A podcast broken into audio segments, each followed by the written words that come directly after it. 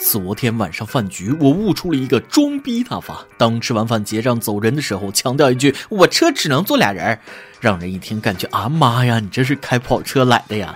大家可能觉得骗人不太好，被当众戳穿多尴尬呀。其实根本没骗人，电瓶车不就只能坐俩人吗？嘿嘿嘿嘿各位听众，大家好，欢迎收听由网易新闻首播的每日轻松一刻。你还可以通过网易云音乐、QQ 音乐同步收听。不仅如此，你还可以通过搜索微信公众号“轻松一刻”云版了解更多奇闻趣事哦。开始之前，再偷偷告诉大家一个小福利：现在在公众号每期云版的文章页留言，就有机会收到轻松一刻编辑部送的小礼品，机会大大的有。具体规则请通过关注我们的微信公众号“轻松一刻”云版了解。我是秋名山电瓶车神大波。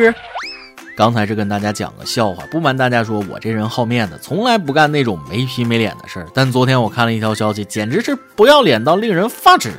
大家应该都听说了，昨天网传合肥高铁站一列由合肥开往广州南的列车正要发车时，一名带着孩子的妇女以等老公为名，用身体强行阻止车门关闭，并让列车员通知检票员放行其老公。列车员和乘客多次劝解无果，最后造成列车晚点四分钟。但事情的真相就像2002年的第一场雪，比平常来的更晚一些。据进一步核实，当天女子的所作所为并没有造成列车进一步晚点。目前，该女子已移交铁路警方继续处理，有可能接受行政拘留十日、罚款两千元的处罚。这年头真是林子大了，什么没见过的鸟都有。让全车乘客等你老公一个人啊？你当高铁是村里的拖拉机了啊？怎么那么不要脸呢？昨天看那个视频的时候，怎么说好呢？真是气不打一处来呀！一个妇女撒泼拦高铁，好几个乘警拉不住，是真拉不住吗？我看警察叔叔是对这种情况不知道怎么处理了吧？我知道你们也有苦衷，明明一个大飞脚就可以解决的问题，却搞得如此复杂。下次碰到泼妇，不劳你们动手，就我这小暴脾气，一键盘就给他拍懵了。其实这件事就充分证明舆论的威力有多大了，连警察都怕。就说这件事，警察要是动手吧，稍微动作尺度大一点，性质就变了，暴力执法啊！万一被拍个视频，剪辑一下发到网上，说都说不清楚。可不动手吧，你跟他讲道理，跟一个赶拦高铁的泼妇讲道理，你觉得有用吗？这就暴露当前的一个执法短板。面对泼妇束手无策，针对此现象，我建议警察同志们可以搞一个专项培训，如何温柔地制服撒泼妇女。不过咱们铁路警方的后续处理还是很给力的，这种再不抓起来，留到过年还指不定惹出什么乱子。毕竟这已经不是没有公德心的事儿了，是违法呀，是扰乱公共秩序，是影响社会治安。没处理就有下一例，该拘留拘留，该罚款罚款。说白了，不就是想省钱吗？什么耽误行程都是借口。对于这样的人，使劲罚，没有就按月扣工资，立刻再没有人敢了。不过换一个角度想一下，这女的能为老公冒天下之大不韪，夫复何求啊？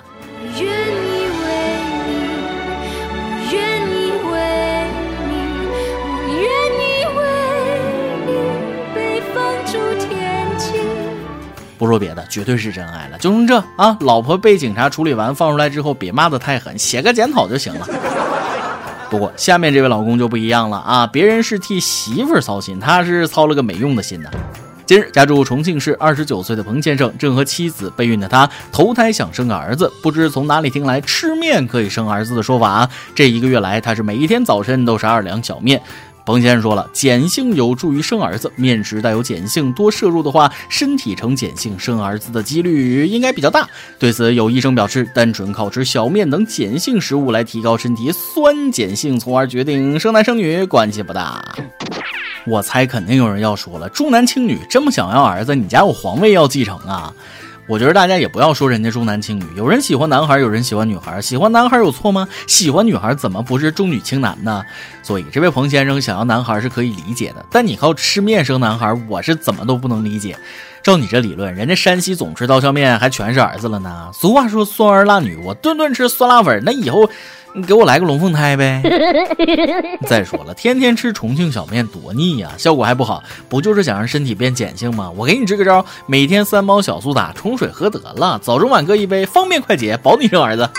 其实吧，社会不同了，男女都一样，培养成才就好，品格高尚就行。再加一条，不是隔壁老王的那就更好了，你们说是不是？虽然我不在乎生男生女，但我也想连吃一个月小面。如果以后真生了个儿子，名字都想好了，叫面生。其实我也就是想想，不敢吃太多。好好一头猪，还没拱着白菜呢，怎么就这么胖呢？不过下面这条消息又让我的胃开始蠢蠢欲动，有点把持不住。话说，上海一家餐厅促销出了新花招，按照就餐者的体重打折，越重折扣越高。女生一百到一百二十斤，男生一百到一百五十斤打八八折，最胖的一百九十五斤以上的可以打到五八折。哦，一百九十多斤才打五折，我觉得我可以免费呀。哎，不禁感叹一句：不想亏待自己，胖倒了多少英雄好汉呐！这样的结果就是胖子嫌便宜去吃，然后更胖，然后更便宜，越胖越便宜，越便宜越去，结果是越来越胖。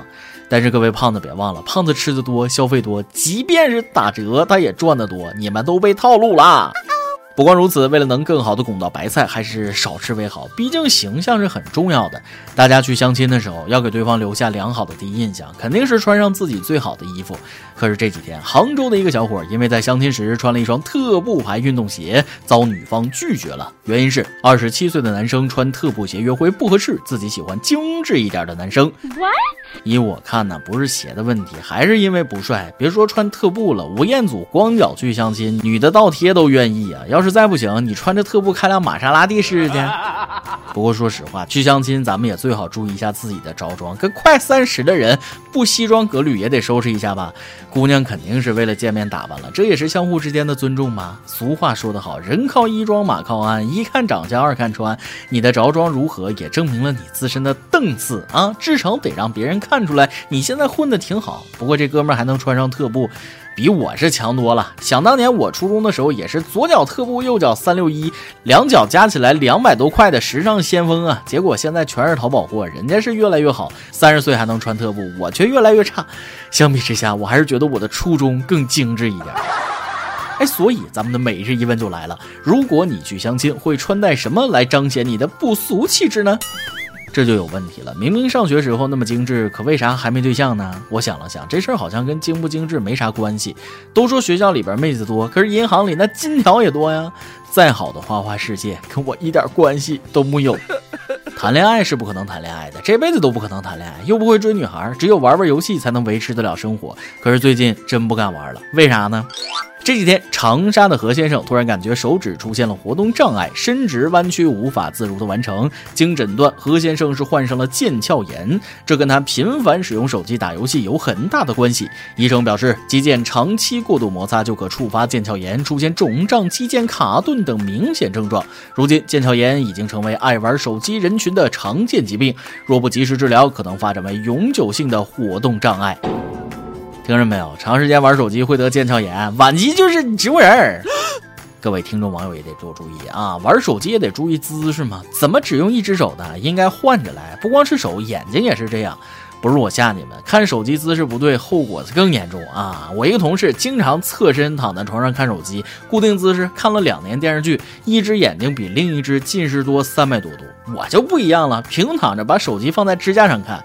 两只眼睛全近视八百多度，别人出门基本靠走，我现在出门基本靠狗了。劝大家还是少玩为好，尤其是学生。这不眼瞅着到了学校的期末考试周了吗？郑州某高校一大二男生抛下舍友，早上七点多就独自去上自习，还将被窝伪装成有人睡觉的样子。舍友掀开被子才发现里面没人，他本人表示只是将被子随手一扔，但是这个理由却没有得到舍友的认可。不过最终大家还是选择原谅了他。俗话说得好，扎吃将考，其言也罢；罢吃将考，其言也表。考前都说挂，出分九十加。我上课从来不听课的，下课只知道玩儿。咋那么心机呢？说好的一起白头，你却偷偷拘留；说好的一起挂科，你们这帮学生党觉得有意思吗？相约什么不好，非要相约挂科？我今天必须支持这位早起自习的同学啊！为了考试给室友抄一下，忍辱负重，他早起自习，这才是年度好室友啊！今天你来阿榜跟大家忙得上提问了，你听过最搞笑的新闻是啥？说个标题就行。台湾网友雄风九号说了一个引人深思的新闻标题，标题是儿生性病母。感欣慰，你这怎么断句呢？儿子生性病，母亲还感到欣慰，应该是儿生性病母感欣慰。生性在粤语里的意思是有长进了，不会粤语的估计会误解。微信网友膜拜掌门人说了，这是个正经标题：中年男子为混入高校盗窃常敷面膜，落网后教育民警不懂保养。我觉得没问题，教育民警工作之余注意保养有错吗？还挺好嘛。爆料时间。微信网友萝卜五零二问了大家一个十分贴近生活的问题，希望大家解答。各位朋友，我想问问，冬天冻伤了，怎么才能让冻伤的地方不那么痒啊？这个简单，我被蚊子叮大包的时候也特别痒，用一个方法就能解决。听好了，用你的指甲在上面按个十字儿。再来一段。微信网友月月夜给大家分享了一则有点恶心的段子，友情提示：饭前勿听。